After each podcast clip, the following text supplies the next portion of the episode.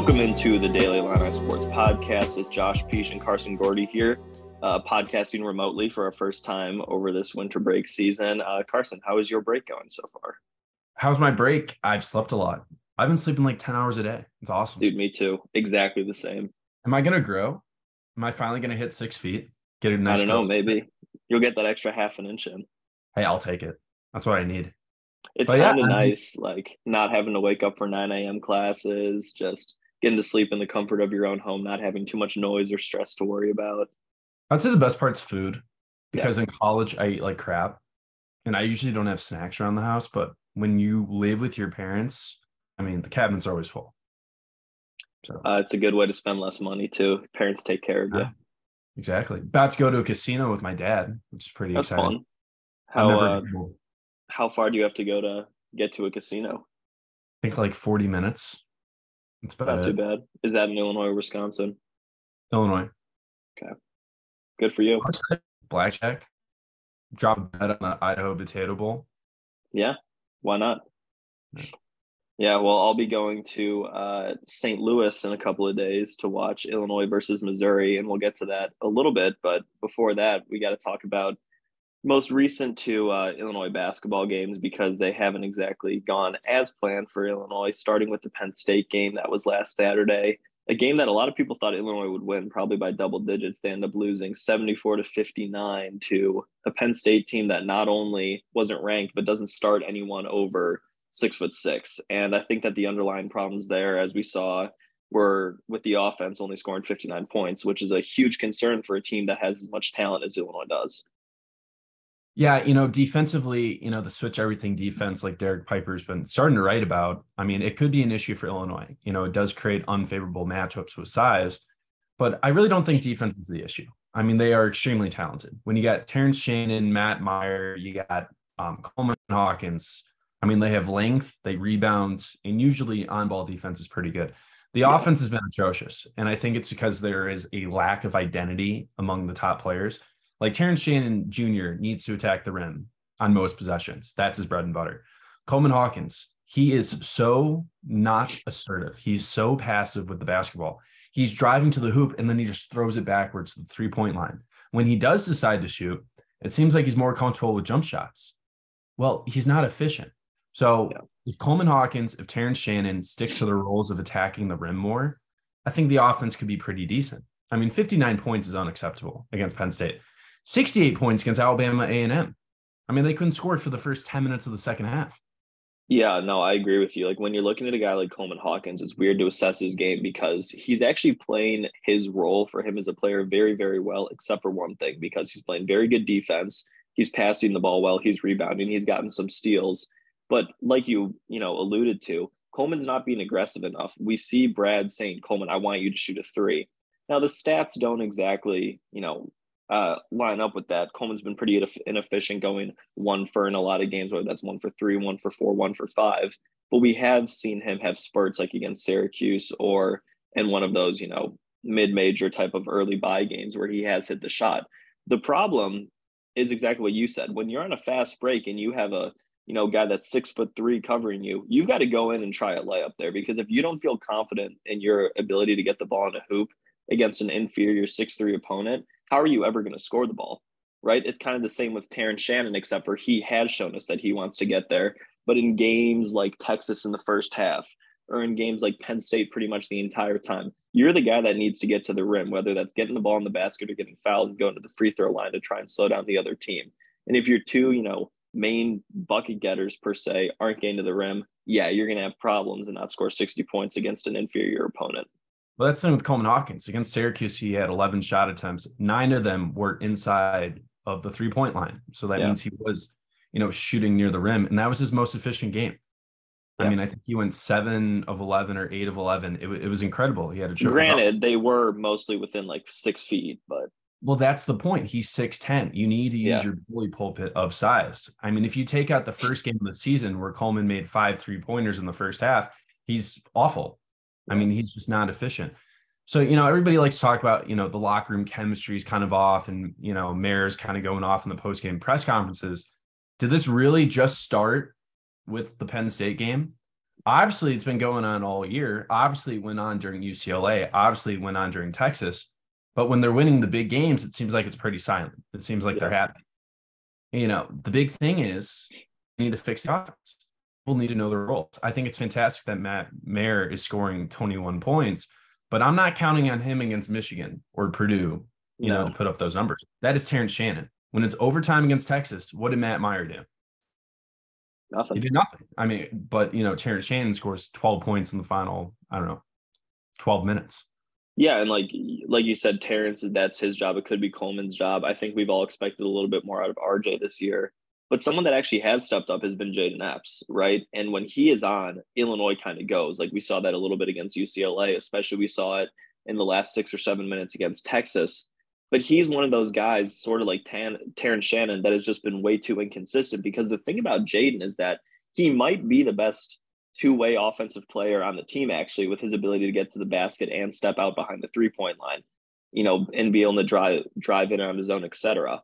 But again, you know, he's a freshman. You can't always expect that out of a freshman. It's kind of like, oh, we want to see this out of Skyy Clark, but it's been, you know, said by him, the coaching staff, whoever that Skyy Clark's a project. I think he'll get there. He has a good shot. He can get to the rim, but he needs to get his aggressiveness and agility back. So again, you look at guys like Terrence and Jayden. But if they're too inconsistent, like we've seen throughout this year, you're going to go through those growing pains and long droughts of not scoring. But unfortunately, in must win games like Penn State, you can't do that. And then if you do, well, clearly Illinois doesn't have a go-to guy besides them. So that's how you get to your 59 points. And like, like you said, we even saw it against Alabama A&M. They scored in the 60s. You start off the second half scoring what, one or two points in 10 minutes or something like that. It's just unacceptable. I'm going to say that was a worse game than Penn State. Penn I State so too. It's a veteran Big Ten team. They're projected to make the NCAA tournament this year. They're one of the top three pointing uh, shooting teams in the country. Yeah, crap happens. That's what happens in the Big Ten. You lose those kind of games. Alabama and A&M, they are ranked 330th out of 340 basketball teams. They couldn't shoot the ball either. They're one of the worst three point shooting teams. And that was a one point game with 10 minutes left. I mean, the first nine minutes of the second half was absolutely disgusting. And that's why I think Coleman Hawkins is probably the most disappointing player on the roster so far this year. See, Everybody I'm not sure. Talk about how the offense runs through Coleman, but should it? When Illinois thrives, it's when it has a nice point guard that can facilitate the ball and attack the rim, and they have a front court presence. Kofi Cockburn, Andre Curbelo. I would assume Kofi Cockburn. Granted, we don't have those kind of all Americans this year, but why is it Coleman's job? Why is it the 6'10 center's job to get others involved? I, I really don't think it's fair to say that Coleman's the most disappointed on the roster because, like I said, everything else he's done very, very, very well. His passing game's elite. He's been great on defense, except for a couple minor miscommunications. He's blocked shots. He's gotten offensive rebounds. That's all been good. But it's the scoring part, like we said, that has not been there. Because even when you have your worst defensive game of the year, you still only gave up 74 points. Like you should be expecting to score 75 or 80, especially on a team like Penn State, anyways. So I mean, Alabama was Alabama A and M was bad, but I still think Penn State was worse just because Alabama A and M against opponent opponent like that, or like you know Kansas City or uh, what you know Bethune College, who they have coming up, whatever those type of teams are. That's where you have your growing pains. Penn State is a Big Ten game that you have to win to win the Big Ten conference. You're 0 2 now when you think that you can only lose four or five games to potentially win the Big Ten title. That's not good because we know how much conference champion plays into NCAA seeding. So yes, you know, you get the big wins over UCLA and Texas. The Maryland loss you don't feel very good about. Of course, Maryland just lost to UCLA by 20 at home. Those things happen. But that Penn State loss, man, that was terrible. Like that's not a time for your growing pains, especially after a dramatic win uh, in the second half against Texas. Like to me, that was terrible. Whether that's coaching, that's effort wise, all around awful, awful performance. I thought that was terrible. But Penn State, like at the time, you thought, okay, that's not liar. You know, they were super energetic against Texas. They had a huge hangover. Penn State made what 12 three pointers. I mean, sometimes you just tip your hat. A lot of people thought, all right, it's one game, not great, but you know, Alabama and A&M, well, they're going to score 100. They had a whole week to practice. And what changed? It, it was the worst press conference ever. Matt Mayer's throwing people under the bus. Coleman Hawkins is throwing people under the bus. Brad Underwood pretty much admits that the locker room's kind of in a weird place right now you know, what's going to happen against Missouri? Like, what happens when they miss their three point shots against Missouri? I think I disagree with you with Brad agreeing that there were problems. I think that he did the opposite actually. And then I saw, you know, Matt Mayer on the social medias like Twitter being like, oh, people took things out of proportion. Like we've got the best coaching staff in the country and we're going to be fine. Like growing pains happen with every team. Every team has miscommunication in the locker room. Like no one's going to get along 100% of the time unless you're 2018 Villanova. Like that's just not going to happen. But I see Missouri as a way for them to bounce back and really put themselves back on the map because you get a huge win over UCLA. Your losses to, you know, Virginia and Maryland aren't bad. You come from behind on the biggest game of the week against Texas and you win. Then everything, you know, all of that boom goes to the bottom of the barrel because everyone's thinking about, oh, they couldn't score against Penn State. There's, you know, disagreements in the locker room. Well, maybe this is their chance to, in a big game, a rivalry game, give the you know boost the team up a little bit and maybe find some identity because we know that the, we know what the defense is. When they're at their best they're going to give up 50 or 60 points and at their worst they're not even going to give up 80 so maybe this is a time for them to find their offensive identity get a true and score and maybe people like coleman and rj could finally pick it up and get into double digits or really have an offensive presence. I don't know. I just think this team plays up to competition they play ucla they're excited they play texas they're excited when they're playing Alabama A&M, I think they take their foot off the gas. You know, with the Missouri rivalry with Brad Underwood, what do you start one and three? Yeah, I mean, won the he won his first year and then lost three in a row. Then he lost three in a row. I mean, that was a serious concern for a lot of Illinois fans. People were yep. they were not happy with that. It, they should win. I mean, yes. Missouri is ten and one, but the one team they played was Kansas, and they mm-hmm. what they lost by thirty. And then most recently, it took a miracle buzzer beater from 30 feet to beat UCF, who's not very good. No, UCF is an average American Athletic Conference team. So I can't really judge this Illinois team until they start playing. You know, yeah. that weird Big Ten road game against Rutgers. I can't really judge them until they play like a Wisconsin at home. Yeah. You know, that's just kind of how the team works. Regarding the 0 2 conference play start, like, yes, that's a little disappointing. They're probably not going to win the conference championship this year. But how did you really feel about them winning the conference last year and losing the round of 32? I mean, I, it, I don't know. I didn't really care about the co-championship. No, you don't. Like it, it's fun. Yeah, sure, you get to beat a rival like Iowa and rush the court and all, but none of that matters the second you enter the NCAA tournament, right? And so it doesn't matter. But no, you're right. Uh, before we get specifically into Missouri, I mean, the the one thing that does concern me defensively is that in the first half against Penn State, when they built up that big lead, there were two things going on that should never have happened um, against this Illinois defense. Number one, the six four, you know, strong, bulky guard Jalen Pickett was able to get inside on our three smaller guards, Skyy Clark, Sencire Harris, and Jayden Epps, all of whom were freshmen, whether he took them one on one or was someone was switched onto them through a screen. And the second thing was all the wide open threes.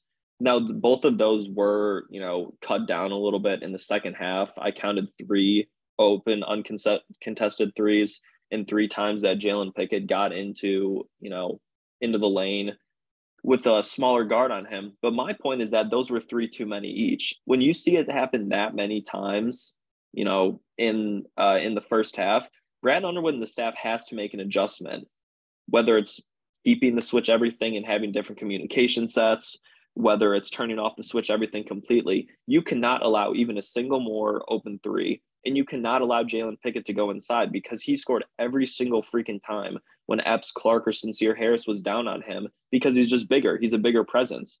And when you know you're looking ahead to Missouri, their leading scorer, and I think I'm going to butcher his name, his first name at least, because he's a uh, his name is D'Moi Hodge but he's another six four senior guard that's a little bigger. So you're facing a common opponent and a six four guard like Jalen Pickett and a six four guard like Hodge. How are you going to stop him going down low? Because we did not see one adjustment made on Pickett through the switch everything defense. So I know they only gave up 74 points, but for me, that's a big concern going over the rest of the year because there are going to be nights like we saw that you just can't put the ball in the bucket. So that's when you have to rely on your defense. And if you're still allowing open threes and still in allowing someone to get their way, there's an underlying issue.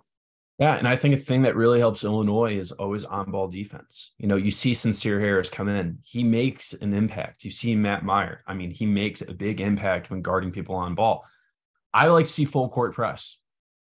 I think that works really well for Illinois. I think they have the athletes. And the big part is rebounding. You got six, seven guys, you got six, seven guards and wings. I mean, I, am not too nervous about Illinois' defense. I mean, they've had one bad game this year, and Penn State shot, you know, through the roof. Yeah. So, you know, with Missouri, yeah, they might give up some points, but the bigger concern is who on Illinois steps up. Right. I, I'm sorry. I'm gonna I'm gonna stand by. If Coleman Hawkins is truly one of the best players in the conference, he needs to score more than six points. I Coleman Hawkins shooting five three point attempts. It's ridiculous. It's malpractice. I think he has the ability to get into a groove, but until he starts shooting and scoring consistently, I think you're right. His offensive game has not been there. His passing has been there. Everything else has been there. But the last part of his game, he needs to be an elite player, at least in the Big Ten. You're right, it's the scoring. And if he doesn't prove that, he probably won't get drafted because he's trying to get drafted as like a three and D guy. Can't get drafted as a three and D guy if you can't hit the three. so yeah, you can't. And you know, Matt's uh, what's Matt scored recently? Twenty one points, eighteen yeah. points. Ever points. since he started fasting, he's been in double digits. Yeah, but against Penn State, it's fourteen points in the first half. Where was he in the second half when he needed a bucket? Invisible. Against Texas, did he score anything in overtime? No. He had a great game against Alabama A and M, twenty one points. But I remember watching. I mean, a lot of his points came at the end of the game. You know, an open yeah. three, an open, you know, layup. Where was he when there was a nine minute scoring drought? So I like Matt. Great stats, great defender, but you can't count on him to win you a game offensively. Yeah, I agree with you. And I, I hope that, you know, you look at like Tim Anderson and Brad and specifically whoever's coaching the offense to really try and put an emphasis on finding some identity. Like I know that we're probably gonna have Luke Goode back in a month or whatever, but like that's big. That's that is big, but it's not going to change things dramatically because Luke Goode can't create his own shot. He sort of can off the dribble for a three, but he's not your guy to take it to the rim and give you a big bucket when it matters. Like I think we've seen Terrence's ability to score. Same with Jayden Epps. It would just nice be nice to have some consistency. Someone else that I thought should have had a better game against Penn State, and I think that this had to do with his hands or maybe just one bad game, whatever. Dain Dainja has got to take advantage when he's three or four inches taller and has a nine inch longer wingspan than anyone on the floor. Like you're six nine, six ten. If you got if you got a six six guy on you that's not very big, you've got to take it inside and score, my man. Like I know he did a little bit, but we need more consistency out of him. Like when your main guys aren't doing it, you can be a spark off the bench to score against smaller opponents. And we, that's something we haven't seen out of Dain either. Like I have much higher hopes for him, especially after those first couple games than we've actually seen from Dainja. And Dain was great against UCLA. He you was. Know, he can play well against Power Five competition. But yeah, I mean, the beginning of the season starting to look like an outlier offensively. You know, I think Dain has a very high ceiling. He's got better post moves than Kofi Cockburn. He can do reverse layups. It's just been low volume. Again, yeah. I I think it's coaching. You know, I look at Illinois' offense. I don't see a direction. You know, I think this is up to Brad Underwood to really set, you know, goals within, you know, the offense. Like Terrence, I want you taking 15 shots a game. You know, I want Jayden Epps shooting five three pointers a game. I want Dain to get 10 buckets down low. Yeah. It just seems like it's kind of just backyard basketball. But I'm confident at the same time. I mean, they literally beat Texas. They outplayed them. They yeah. dominated UCLA in the second half. You know, this team could go on a massive run in March. I mean, I the NCAA tournament's can be completely wide open. Like, who's the best team in the country? Houston? Houston or Purdue? Houston or Purdue. I mean, Illinois can make some damage. It's just you're kind of scared when it's like, you know, the discipline eight seed or the discipline yeah. five seed. Are they going to win that game? I think they're set up better than teams in years past because of their length and athleticism. But I guess we'll have to see. I don't know. I mean, like when you and I were freshmen in 2019, the team had growing pains. They lost to Nicholls or almost lost to Nicholls State. You know, they lost to Miami at home. When Illinois got the one seed, they nearly lost to Ohio. They lost bragging rights to a Missouri team that wasn't very good. Um, last season, you know, they didn't look very impressive at the start of the season. Like we've seen this before. I just hope that, you know, Brad and the team's able to find something that clicks and gives them offensive identity. And like you said, and then at that point, you can hopefully go on a run, win some conference games, and ideally at least get to the second weekend in March. Like I feel like that's all we're asking for at this point. At Sweet 16, yes. Yeah. Well, the, the one thing I will say about those other teams with growing pains, you always knew Ayo Dosunmu was going to take charge. Last season, you knew Kofi Cockburn was going to score 20 points and 10 rebounds. There's not a surefire offensive player on this team this year. No, I love Jayden Epps. I think he's going to be a great four-year starter. I just yeah. don't think he's ready for prime time. He's extremely inconsistent. You know, you could count on Kofi. I can't count on Coleman to give you 15 points. Right. So. Yeah, I agree with you. Uh, for Thursday, Missouri's two leading scorers are D'Moi Hodge, who I mentioned, and then number two is Kobe Brown, who's another guard, but he is six foot eight. He's averaging 13 game, uh, five rebounds, two assists, can kind of do it all. He's shooting 40% from three, 60% from the field. He's good. A six eight guard is always going to kill you. So I think, you know, in games like this where you have your two leading scorers as um, as guards and then a six six forward per se, Noah Carter is your third leading scorer. You got to like look to Illinois' length and athleticism that we were looking forward to coming in. I think to get stops like yeah, I think Terrence at six foot six has really got to cover the six four guard the way they weren't able to cover Pickett. Look at Coleman to stop the six eight guard because he's been good on bigger guards this year. When you have a six six big, Matthew Mayer is the type of guy that's got to lock up on him. Then hopefully it's the same on the offensive end, right? Try and find matchups, uh, exploit the defense, set some screens, get some points in the basket. I think it's just it's a very very winnable game. But your typical Illinois team, you know, under John Groce or the early Underwood years, that comes in a little cocky, maybe not so prepared, loses this game by five or 10 points. So yeah, you know, I, I think we're going to learn a lot. I, I mean, size wise, this is a beautiful matchup for Illinois. I mean, this is a game where Dain Dainja could probably score 15 points if he needs. I mean, Coleman but then Hawkins, again, we said that against Penn State. So I, I know it's the same issue. Like matchup wise, length wise, I mean, Illinois should blow this team out of the water. Um, Missouri's yeah. not a good three point defending team either it's it's really Illinois playing themselves. You know, it kind of seems like golf. It's a very mental game. If they stick to their role, yes, they should probably win by 25 points. Kansas beaten by 30. And I'm going to say it Kansas and Illinois, they're evenly matched. They play in the secret scrimmage, they play similarly. I mean, if Brad Underwood drops this game, that is scary. No, I agree with you. That is scary. I do think Kansas is a little better because they have that top 10 pick. That six foot eight guard Grady Dick is really, really good. He can put the ball in the basket better than anyone in Illinois can. But like you're right, we know that the secret scrimmage was basically even. Kansas was a little bit better. But regardless, a 30 point loss to Kansas is something that Illinois should look at and at least be like, okay, we know we have a shot to blow them out, but you just can't get cocky. Same thing with Penn State, right. right? Go into the game expecting to get your toughest fight of the year. You want this to be Missouri's Super Bowl. Then that prepares you, right? So, yeah, yeah. I don't know. Eh, it, like, I agree with you. I think that if they lose this game, I you went last more, year. Right? What I was you there last, last year. year. Yes, I was. Yeah. What's it like? Is it like it was fun? Do you sense Missouri and Illinois hate each other? Like, what's it like with the fans? Like the marching band? there's definitely a rivalry. Illinois filled up about 70, 80% of the stadium last year, which was really cool. Obviously, Mizzou was having a down year. Illinois won the game by 30. Mizzou fans cleared out, you know, with 10 minutes to go. This year, the stadium's actually sold out. They play in the Enterprise Center in St. Louis, which is where the Blues play. So it is sold out this year. I think it's a little bit more even. It's probably going to be about 55, 60% Illinois fans this year. It's a good atmosphere. It's fun. Like people, you know, take it seriously. There's some trash talk before the game. Like you know, nothing too crazy, but these teams don't like each other. It's very obvious. I think that, you know, for a little bit, the rivalry was dead. And then in 2019, Alan Griffin, you know, stomped on a Mizzou player's uh, chest or, or no, that was, that was something different, but they were getting technical fouls left and right, the free throw line at the end of the game. And unfortunately for Illinois, it's much easier for Mizzou to talk trash because they're the inferior team. If Illinois wins, oh, whatever, you were supposed to, but Missouri's in the spot where we got nothing to lose. So that's kind of what increases the rivalry too, especially on the Illinois side of things. So yeah. it's a Mark fun Smith, atmosphere. We're always connected with Mark Smith. Dude, it's weird, isn't it? He's really he wasn't that good though. He started no. for us. He went to Missouri. I think he ended up playing for Kansas State. Yeah, what a weirdo. Yeah. Should be a big, good game. Big, big game for Brad. Brad's got to win this one. This is a game where you look at, you know, you're coming off a terrible loss to Penn State you have growing pains against some awful, awful, barely Division One team. Like, take care of business against Missouri. You know. Okay, what, no, what's what's the one key stat you want to see? What player do you want score 15 points?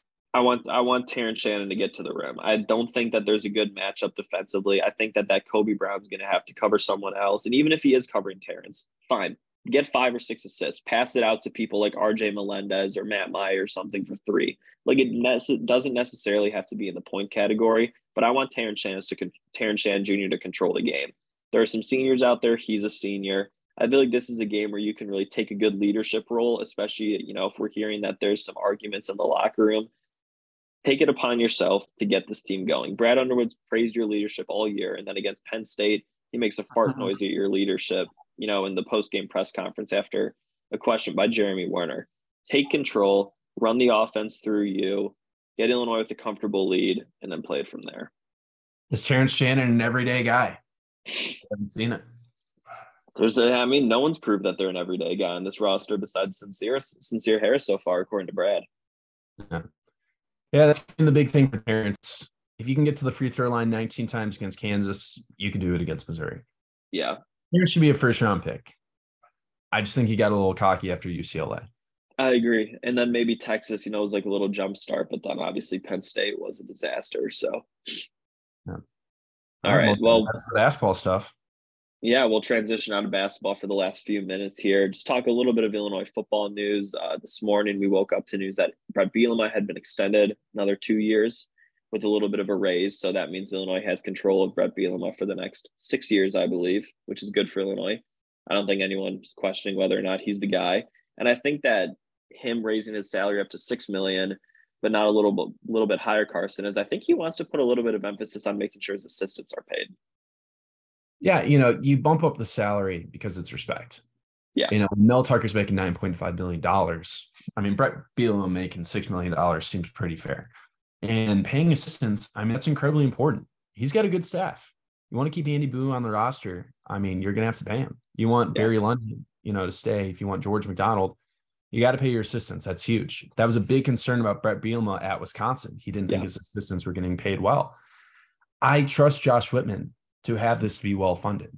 We've seen what he's done with NIL with athletes. I mean, there's a huge emphasis on getting a Johnny Newton back, trying to get even Chase Brown back for next year. Yep. Um, you know, Ryan Walters, eight games into his tenure, he's a top 10 paid coordinator in the country with an extension. Josh one of the best in the game as an athletic director. I mean, this team is always going to be prepared financially. I think the only roadblock with Illinois is probably more systematic. I mean, if other teams are scoring more points because they have more fresh offenses or recruiting's not going too well, like that happens. But the coaches are going to get paid well. The facilities are going to be good. I mean, Illinois football should be pretty excited.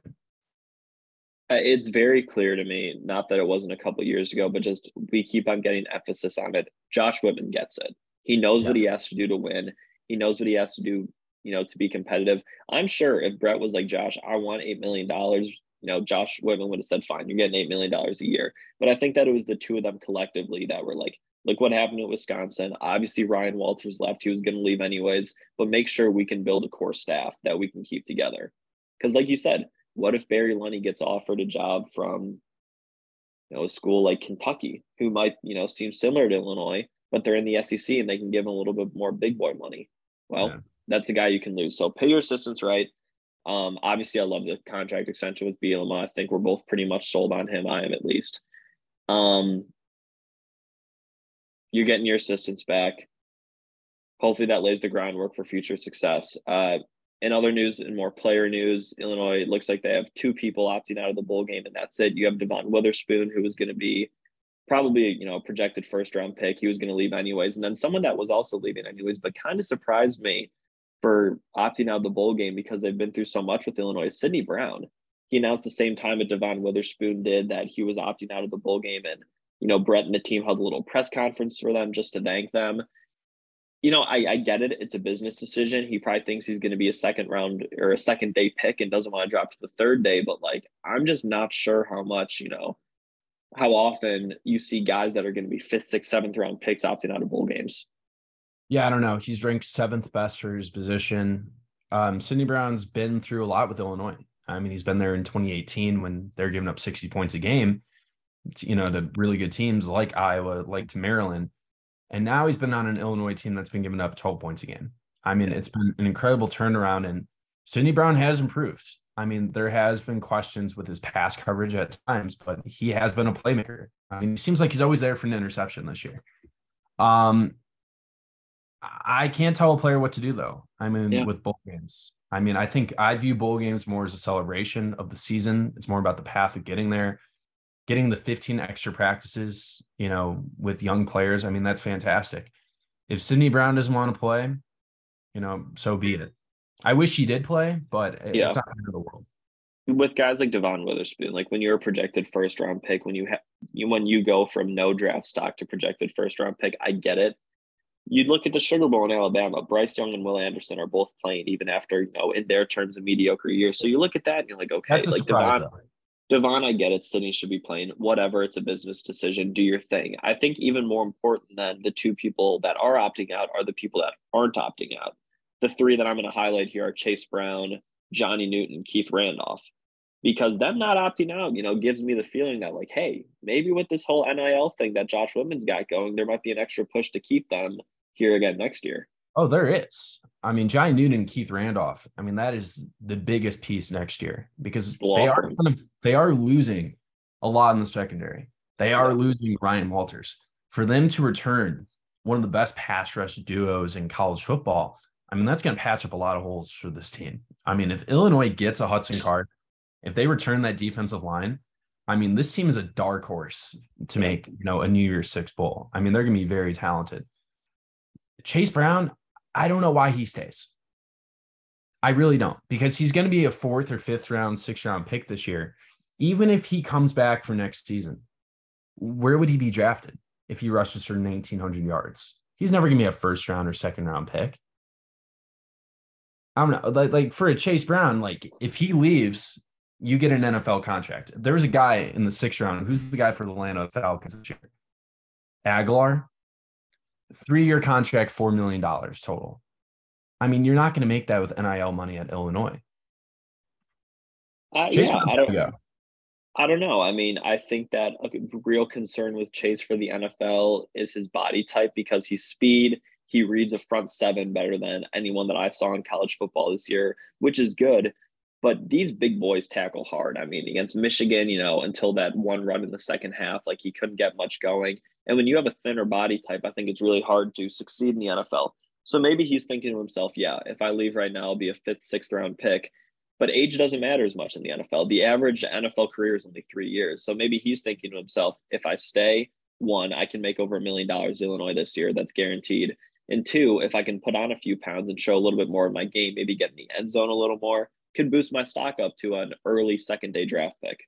So maybe he's thinking that, hey, maybe there's a part of him that just wants to come back. Like Justin Herbert could have been the number one pick in the draft. And he said, nope, going back to Oregon. Then he ended up as the fifth round pick. That worked out for him. But we really don't know what Chase is thinking. Maybe he wants another year. Maybe I just think that with the injuries that he's had in previous games, specifically against, you know, Purdue, dealing with stuff against Northwestern.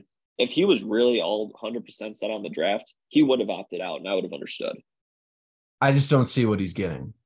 Like, I, I just personally think he, he's not a great blocker. He's not the best pass catcher. He's got fumbling issues. You're already kind of guaranteed a fourth, fifth round pick this year.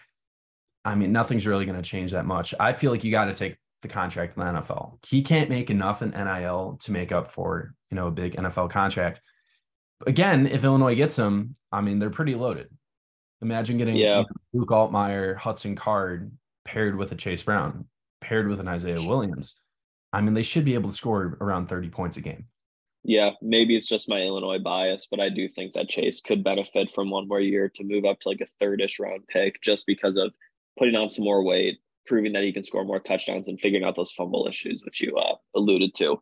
That is a good point. So, you know, you've mentioned names like Luke Altmyer and Hudson Card, and those are super relevant right now because what we're learning about the quarterback situation with Illinois is that looks like Tommy DeVito's not going to get a waiver. It was denied, which, you know, would have been a minor miracle if he would have gotten one, would have been great. I think that you and I agreed that that was our top option for the quarterback spot next year. And then uh, in other very recent news, Devin Leary, brother of Donovan Leary, former NC State quarterback preseason ACC player of the year. Well, he signed with Kentucky. He would have been a home run. Might have been a little unrealistic to think about him. And now Illinois seems to have their focus on two guys. It's Hudson Card out of Texas and Luke Altmyer out of Ole Miss. And we haven't seen a ton out of either of these guys, but Hudson Card stepped in for Quinn Ewers this year against Alabama in the following couple three games. Uh, for Texas when Ewers was hurt, looked very good. Is mobile, gets the ball out quick. I think he'd be a perfect fit in Barry Lunney's scheme. And then you have Luke Altmyer, who's a former four star and came in for Matt Corral last year in their bowl game. You know, was played pretty well. Uh, but it looked like he just needed more time in the offense. Ultimately, lost the job to Jackson Dart this year, who's probably going to be an NFL quarterback one day. But the key thing for me is that they both have two or three years of, of eligibility and they have proven talent. They were high recruits, and what they've shown at, at the college level in high major games is, you know, it is uh, encouraging and it's productive. So if Illinois is able to get either one of those guys, I'm going to feel really good about the team. You know, definitely making another bowl game, maybe making a push for the West next year, though. Yeah, you know, Hudson Card didn't get benched at Texas because he underperformed like Tommy DeVito at Syracuse he got benched because Quinn Ewers, eh, one of the highest rated recruits of all time, transferred to Texas. Yeah. You know, I mean, like Hudson Card is very good. I mean, seven touchdowns, one interception this year in very limited time. He's a better Tommy DeVito. I mean, he'd be great for the quick passing game. He's ext- he's very mobile. Yeah. He makes really good decisions. And to get him for two years, I mean, that's huge. I mean, it, I'm sick of Illinois just getting a Tommy DeVito for one year and then having to start an Art Sitkowski for one year. Like this can build up chemistry with the wide receivers. Absolutely. Hudson Card has to be the top target. It looks like it's between Illinois and Notre Dame. Yeah. It, uh, the, the, thing about Hudson Card is like, and we've seen, especially recently, Carson with Illinois quarterback specifically, how important it is to have a quick release time, right? Like I think something we saw with Art Sitkowski against Iowa, part of the reason he couldn't move the ball as well is because he took a longer time getting the ball, you know, out of his out of his hands. And something about Hudson Card is that he has one of the most productive and efficient release times in a, you know, in college football, even in limited time. So if you have a guy that can get the ball out fast, like you said, is mobile, and then has you know time to throw with this Illinois offensive line that seems like it's shaping up really nicely. A wide receiver room that's deep uh, and has a lot of variety. A running game that you feel encouraged about. That's a really good offense heading into next year. I agree with you. That would put Illinois in a great spot. I think they'd win the West because I think Wisconsin's wow. going to go through a little bit of a rough patch for maybe a season. You know, they have a lot of transfers. Who's their quarterback? I mean, there's a lot of uncertainty in Luke Fickell's first year. Illinois catches Penn State early. Nebraska. Are they Big Ten ready? Does Matt Rhule really have a Big Ten roster? Because that offense line has been atrocious for four seasons. Right. I mean, Illinois has a really good opportunity to go 10 and 2 and make, you know, the Big Ten championship. Yeah, no, I agree with you. And Hudson has two years of eligibility left, which would be phenomenal. But Luke Altmyer has three. And it, you know, you feel good about three. But the other thing about Luke is that there's just a lot of uncertainties, right? You know, he stepped in for the bowl game last year when Corral got hurt looked pretty good. I think you said they only scored seven points, but everyone's like, okay, like this guy has a lot of potential. You just don't know as much about what you're getting with him. But Carson, when you get a guy that's a four star top 200 kid coming out of high school, he goes to Ole Miss where he could have gone to other bigger schools. He's six foot two, one, you know, 190, 200, good physical presence, also has a good release. I'm not sure about how mobile he is, but even with a guy like that, you feel pretty good about what you have coming in, I think. I just love how Illinois is elevating the floor. I mean, yeah. last season when they got Tommy DeVito, that was a disappointment. You got Syracuse's backup quarterback for two seasons. People were not excited. You get Art Sitkowski, backup quarterback from Rutgers. Like that does not scream Big Ten championship contender. In one season, Bret Bielema is now talking to the number three transfer quarterback in the country, Hudson yep. Card. We were joking around if they could get Hudson Card in October. We thought it was a pipe dream. And you know, one of my buddies brought up, like, what if they miss on both of these guys? Like, what does Illinois do? I have confidence that the staff did their homework and know that these are two realistic options. Yeah. That if they don't get Hudson Card, they pretty much have Luke in their back pocket. And you really hope so, right? Because I think there's a pretty big drop off in talent or expected talent after that.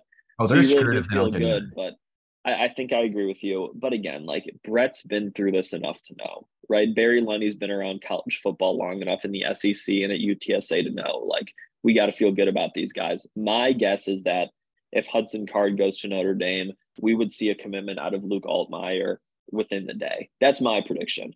But yeah. obviously, we could be wrong. And who knows, Carson? Maybe in a week from now, we're back on the podcast saying Hudson went to Notre Dame, Luke went to Louisville. Like, you know, the guy, the guy in Illinois' back pocket, the third string, is a guy named Donovan Smith from Texas Tech. He's a mobile guy, not as obviously ceiling not as high as a Hudson yeah. Card. Illinois is pretty confident they're going to get a Power Five quarterback. Yeah, Donovan Smith has years of eligibility. Like, so it's clear that Bret Bielema is done with the one year, you know, band aid. You know, he wants a guy that can develop with Barry Lunney, and I think that's important. Like you alluded to with you know talking to the number three transfer quarterback, I just think it's very impressive. You know what we've and we say it all the time, just what Bret's been able to do for the program. Like he comes into a disaster with Lovie Smith, uh, leaving, goes five and seven, followed by an eight and four year. He makes the offensive coordinator change. He has a defensive coordinator that's now going to be the head coach at Purdue. You have a very good staff that you're trying to reshape, but people are getting jobs because they're good. Kevin Kane is going to be the DC at Purdue. You're talking to these transfers. You're bringing in linemen that you feel good about. Your recruiting's moving up in the rankings. Like just a big credit to Bret, and it goes to his extension. But what Josh Whitman and Bret Bielema, I think, have been able to accomplish together is pretty cool for Illini fans to see, considering how awful the program was not even two or three years ago. Yeah, I mean, if this offense can consistently score 30 points a game, like if we can finally trust Barry Lunney to make the aggressive calls against Michigan in the fourth quarter, I mean, this Illinois program can be competing for the 12 team playoff. Yeah. Like I'm serious. I mean, Bret Bielema knows what he's doing on defense. He understands Big Ten offenses and how to stop them. Lovie Smith gave up 30 points a game for five straight years. If they didn't get turnovers, they lost. Well, within four games at Illinois, he rebuilt the defense and they give up what 15 points a game. I mean, it's incredible. Yeah. He deserves the contract. And, you know, if they keep winning, he's going to start getting paid eight, $9 million a year. Yep good for Bret. Good for the program. Yeah, it's a fun time. All right. Well, I think that's going to do it for today's episode. Uh, we're going to have a lot more content coming here. You know, when Illinois gets a transfer quarterback, we're going to discuss that. Regardless, we're going to have a lot of basketball talk to discuss on the podcast over the rest of winter break into when we go back to school and we get the real start of Big Ten play for Illinois. That'll all be here on the Daily Illini Sports Podcast. Thank you, everyone, for listening.